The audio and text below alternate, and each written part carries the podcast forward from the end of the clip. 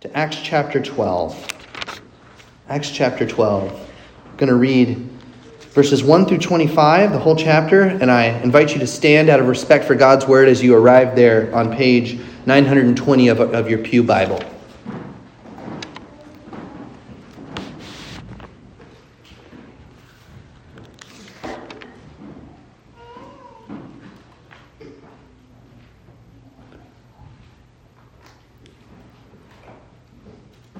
About that time, Herod the king laid violent hands on some who belonged to the church.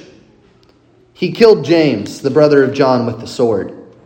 And when he saw that it pleased the Jews, he proceeded to arrest Peter also. This was during the days of unleavened bread. And when he had seized him, he put him in prison, delivering him over to four squads of soldiers to guard him, intending after the Passover to bring him out to the people. So Peter was kept in prison. But earnest prayer for him was made to God by the church. Now, when Herod was about to bring him out on that very night, Peter was sleeping between two soldiers, bound with two chains, and sentries before the door were guarding the prison. And, before, and behold, an angel of the Lord stood next to him, and a light shone in the cell. He struck Peter on the side and woke him, saying, Get up quickly and the chains fell off his hands. And the angel said to him, Dress yourself and put on your sandals. And he did so. And he, he said to him, Wrap your cloak around you and follow me. And he went out and followed him. He did not know that what was being done by the angel was real, but thought he was seeing a vision. When they had passed the first and second guard, they came to the iron gate leading into the city. It opened for them of its own accord. And they went out and went along one street, and immediately the angel left him. When Peter came to himself, he said, Now I am sure that the Lord has sent his angel and rescued me from the hand of Herod and from all the Jewish people were expecting. When he realized this, he went to the house of Mary, the mother of John, whose other name was Mark, where many were gathered together and were praying. And when he knocked at the door of the gateway, a servant girl named Rhoda came to answer. Recognizing Peter's voice, in her joy, she did not open the gate, but ran in and reported that Peter was standing at the gate. They said to her, You are out of your mind. But she kept insisting that it was so, and they kept saying, It's his angel. But Peter continued knocking, and when they opened, they saw him and were amazed. But motioning to them with his hand to be silent, he described to them how the Lord had brought him out of the prison. And he said to them, Tell these things to James and to the brothers. Then he departed and went to another place. Now, when day came, there was no little disturbance among the soldiers over what had become of Peter. And after Herod searched for him and did not find him, he examined the sentries and ordered that they should be put to death. Then he went down from Judea to Caesarea and spent time there. Now Herod was angry with the people of Tyre and Sidon, and they have they came to him with one accord, and having persuaded Blastus, the king's chamberlain, they asked for peace because their country depended on the king's country for food. On an appointed day, Herod put out on his royal robes, took his seat upon the throne, and delivered an oration to them. And the people were shouting, The voice of a God and not of a man. Immediately, an angel of the Lord struck him down because he did not give God the glory, and he was eaten by worms and breathed his last. But the word of God increased and multiplied. And Barnabas and Saul returned from Jerusalem when they had completed their service, bringing with them John, whose other name was Mark. The grass withers, the flower fades, but the word of our God abides forever. Amen. You may be seated.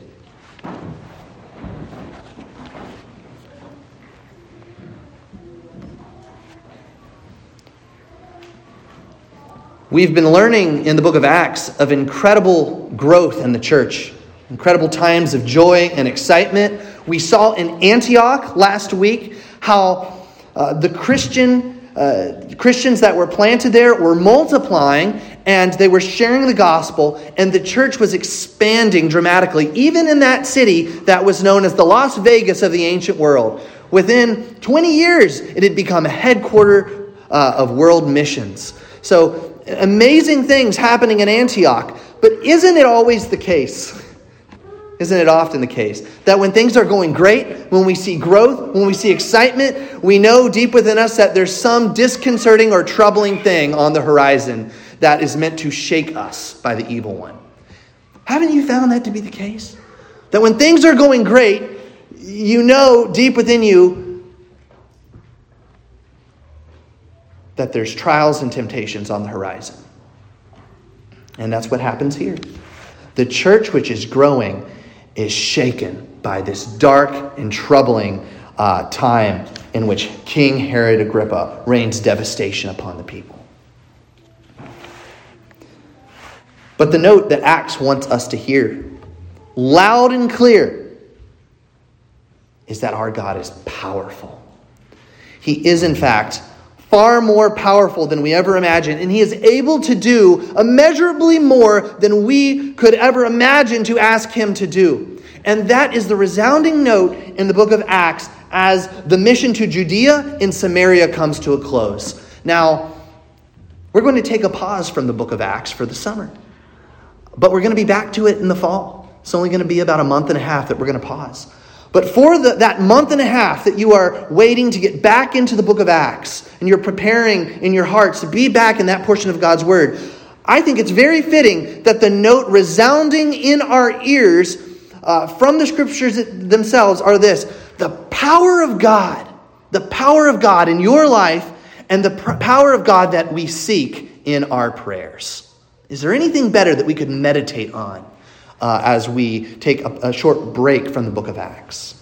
I don't think so. Well, we're going to see that message, that, that the message imprinted upon us through three scenes that are knitted together in this text. First, we, we begin with the prison cell, but then we move from a prison cell to the prayer meeting, and then from the prayer meeting to the podium.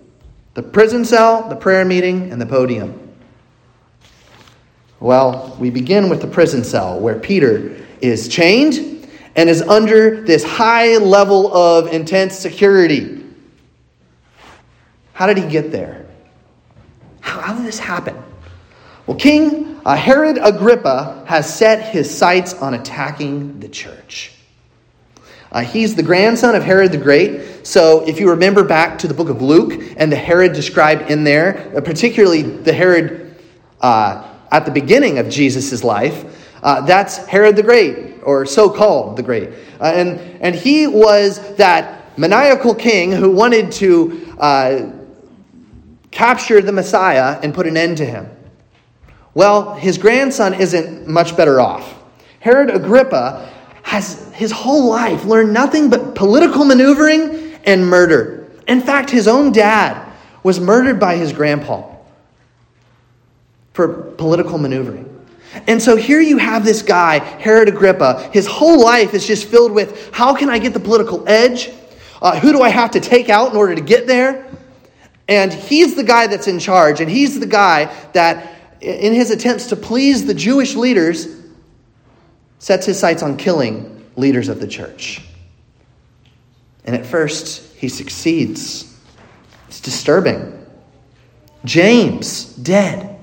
This is the James who, along with Peter and John, was up on the Mount of Transfiguration with Jesus. That James. And in just one moment, a tyrant snuffs out, snuffs out his life with a sword. You can imagine how that news impacted the church. Especially John, who, who we were told is so close to James. It's just like, how could this happen? Lord, what's going on? Lord, what do these headlines mean? And then Herod Agrippa says, okay, that, that got me some uh, favor with the Jewish people, and so I'm going to do it again. And he captures Peter and he holds him in prison until the time when he needs that kind of favor again. And he's going to bring him out and say, What do you want me to do? Do you want me to kill him like I did with James? So this is what's happening. He has his, his prize enemy um, under lock and key. In fact, Peter is chained uh, to guards, one on his left, one on his right. Each of his hands is, is, is chained, as it were, to a guard. And then outside of that prison cell, there are two other guards. Uh, I mean, it's incredible. You need that, that many guards for one guy? They must, you know, he must be a prized possession to have uh, under control, um, pawn in Herod's uh, hand that was privileged, as it were. And so here you have James dead, Peter in prison, and Herod uh, wreaking havoc on the church. The church has to feel completely hopeless and helpless. Maybe not hopeless, but helpless. We know that they're not hopeless because they pray. But we know that they feel helpless because they pray.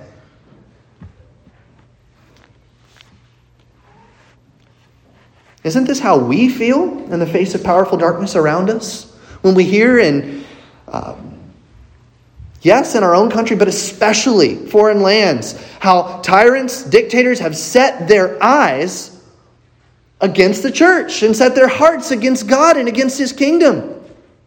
Isn't this how we feel when, when we see uh, not a culture promoting life and dignity, but a culture promoting uh, death around us? And we feel completely helpless. We say, What do I do? Just give me something to do. And yet, we feel almost like we're under lock and key. We feel like the, the, the powers that hold sway over this present age, um, the, the dark forces of the evil one, are able to do so very much. We say, What do I do? What do we do? But notice what Peter is doing in the prison cell. It's instructive for us. He's sleeping. He's sleeping. Now, I'm not saying you, you all should be sleeping right now, um, but I am saying that Peter's posture presents to us a, a, kind of hope, a confidence in the God he serves. He can sleep in prison. He can sleep though he knows that uh, very possibly he is going to be asked to be martyred for his faith like James was. And he can sleep. Why? Because he knows who God is and he knows how powerful God is.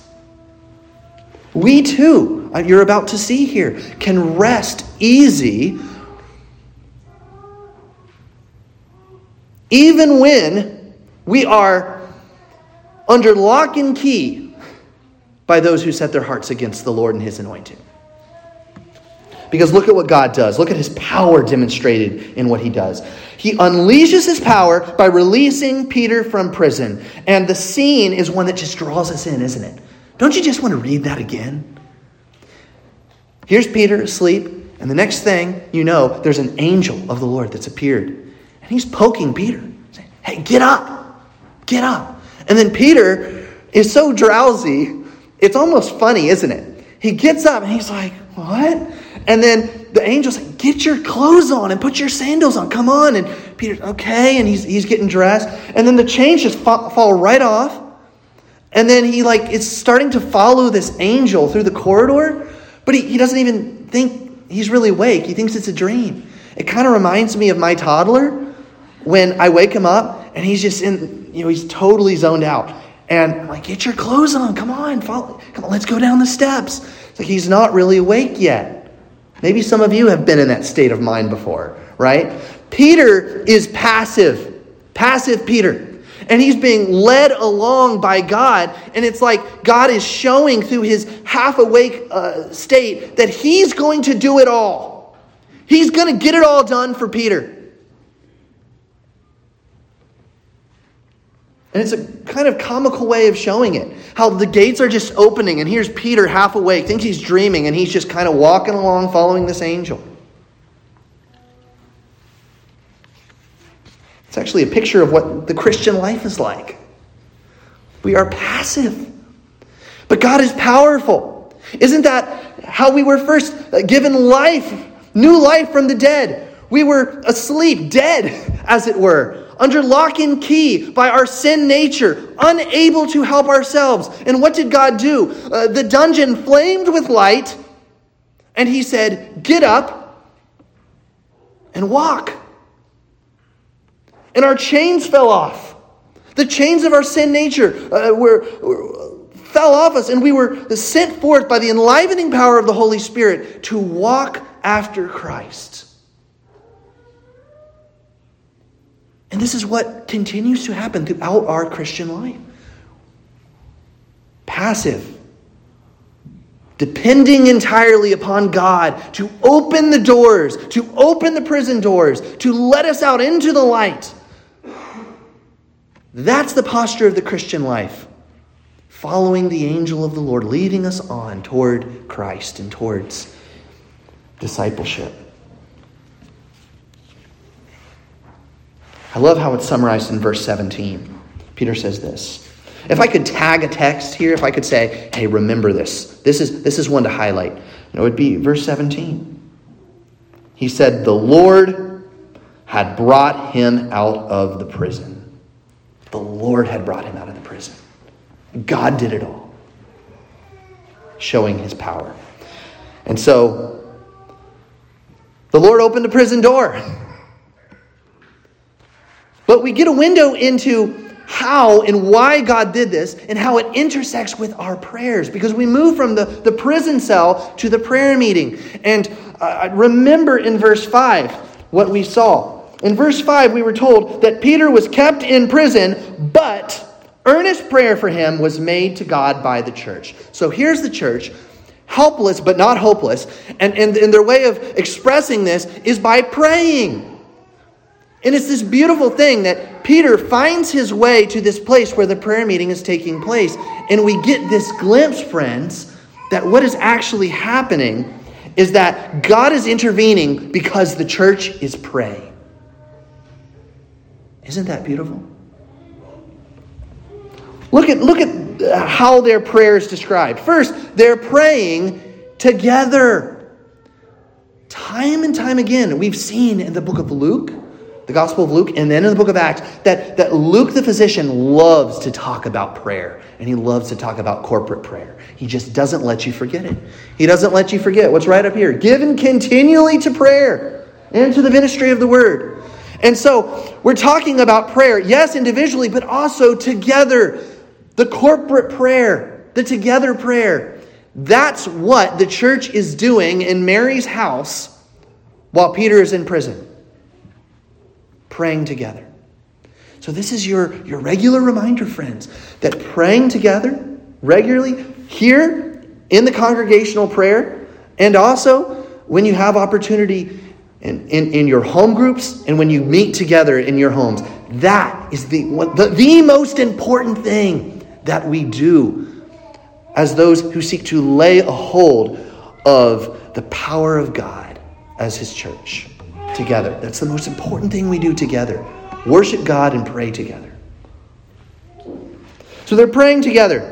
Public prayer meeting. They're also praying specifically. In verse 5, we're told they pray for him. And so here's the church as it intervenes. And they're not just praying in general, Lord, uh, would, would, you, would you uh, do something amazing? They're saying, Lord, would you do something for Peter? Lord, whether that be that he follows the path of James and under your sovereign leading, under your providential care, even death takes him to be with you. May you keep him faithful to the end. But Lord, if it be your will, free him from this prison. They're praying boldly for Peter that he remain faithful. And that if it be the will of the Lord, that he be freed. And that the gospel advance because of this. These are the kinds of things that we ought to be praying for when we get together. Yes, the, the specific re- request we have, but especially the request that the gospel would be freed and unchained to go forth powerfully. And they're praying earnestly. We're told in verse 5 again that they prayed earnestly for this matter. Uh, the, the word here says that they're straining there's a kind of straining involved. And the only other place this word is used with reference to prayer is Jesus in the Garden of Gethsemane, where he's praying so hard that he's sweating. And he's, he's, he's saying, Lord, intervene. Lord, your will be done. That's how we ought to be praying. The church ought to take the picture, the, the, pattern of Jesus in the Garden of Gethsemane, and we ought to pray and not stop praying. It, it seems here that they're up late at night. Um, in fact, we, we see the scene is pretty late at night, and, and, and they're still praying at Mary's house. What is happening with Peter is so desperate that it calls for an extended, earnest season of prayer. Now, I wonder if we pray like that. I wonder if we ought to be pushed by this picture. I think, I think we should. I think we ought to as a church. To be pressed to pray together, to pray specifically, and to pray earnestly, and to be more faithful in this, friends. But what's interesting is even though we see this beautiful picture of this prayer meeting and they have so much that's going right, they still don't understand the power of their own prayers. Did you notice that? Here comes Peter. He's finally woken up and he realizes what's happened and he goes to the house and he starts knocking. Hey, it's me. It's Peter. Let me in. God, I'm out of prison. Let me in. Now, this little servant girl named Rhoda, she goes up to the door and she, she hears Peter's voice. She goes, I know, I know that that's, that's Peter. And she goes running into the prayer meeting. Guys, Peter's here. He's out the door. like, Rhoda, come on. Peter's in prison. We're praying for Peter. You're, you're out of your mind. Come on, join the prayer meeting. Sit down. Peter keeps knocking. It, it, it's him. I'm telling you, it's him. I, it, it, can't be Peter. It must be his guardian angel or something. It must be uh, his, his, his angel come to send a message. It can't be Peter. Why is it that they're so surprised that their own prayers are working?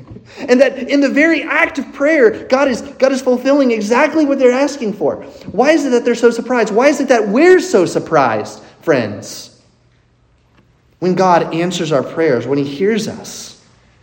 Why do we so easily forget what prayers can do? I think deep within us, there's still this struggle to really believe that God is as powerful as He is, that He can do immeasurably more than we can ask.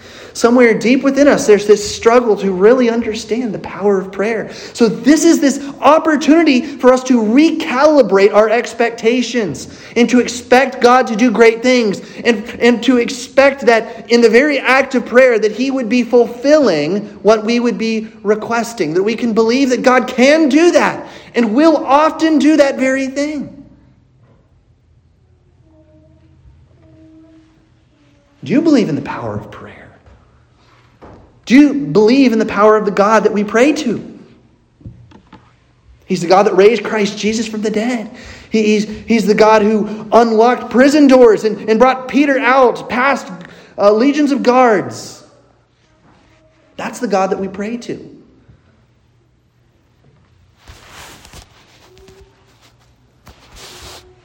So we move from the prison cell to the prayer meeting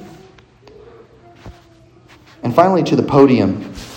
Because the last thing that this text wants us to see is the power of God as it's on display at that grand meeting where Herod gets up to speak uh, to the people of Tyre and Sidon.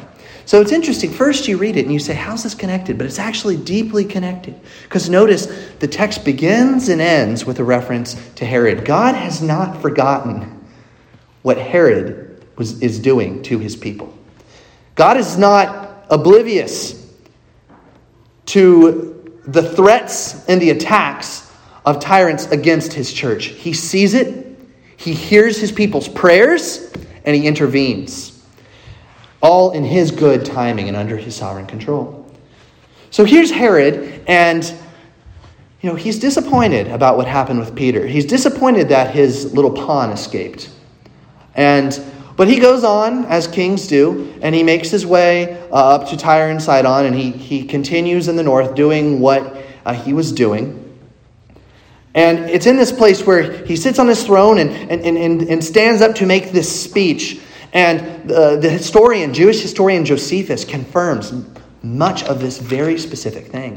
Josephus says that on that day, Herod was wearing this new kind of robe that was designed to glimmer in the sun and so when the people see him and the robe is just glimmering and the sun is bouncing off his robe, sparkling, and they hear his voice and his powerful oration, they start to credit him as being even more than human. And, and as we hear right here in the text, the voice of a man and not a God. Listen to Herod speak. Look at Herod. And it's in that moment that Herod must have had this moment of intense pride where he likes what he hears. It's in that very moment that God strikes him. And Josephus paints a fuller picture.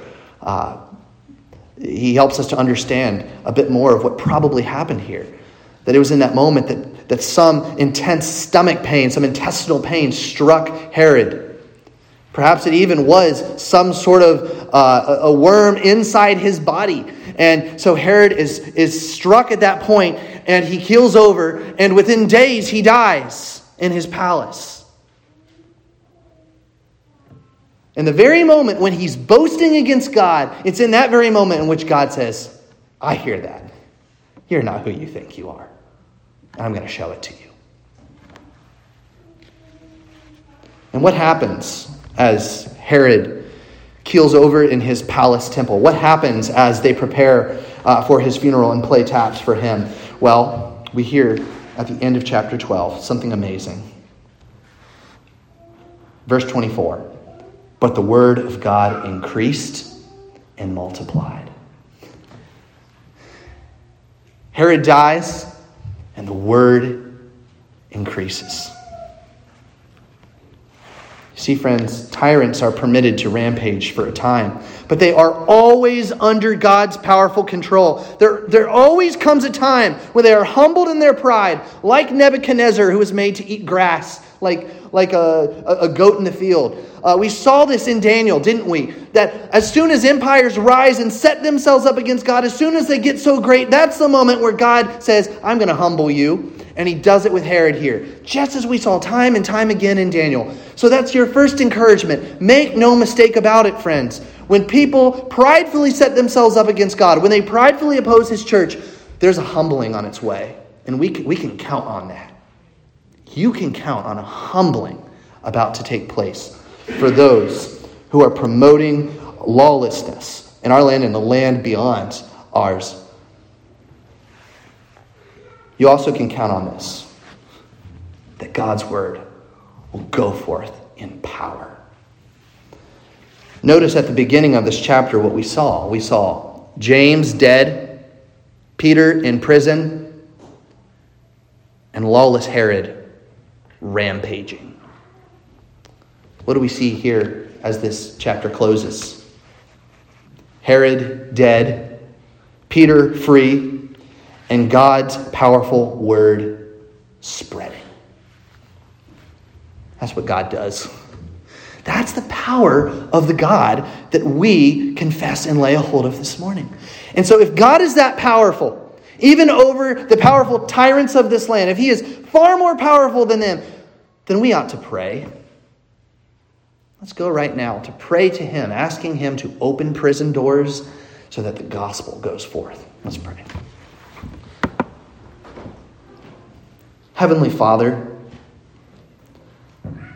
there are people in prison